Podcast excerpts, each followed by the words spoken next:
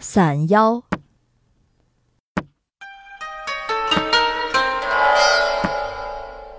浮世绘画师鸟山石燕，在《画图百器图然带》中，描绘了一种叫古伞的妖怪。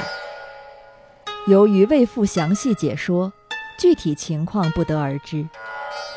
不过，鸟山石燕将古伞描绘成了一把破伞的形象，说明当时的人们认为旧伞是能化为妖怪的。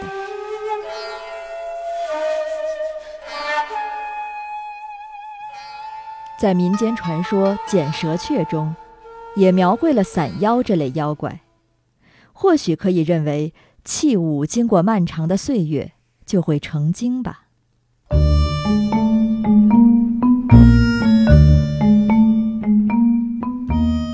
自古以来，伞妖的形象就是独眼、吐舌笑着，看上去十分可爱。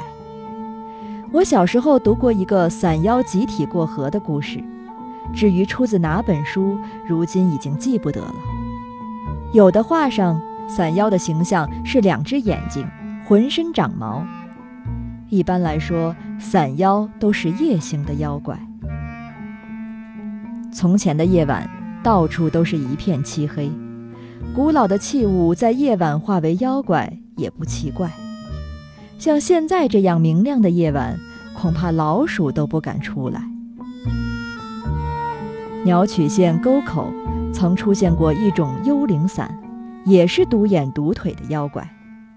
据说在刮大风的时候，这妖怪会把人卷到半空中。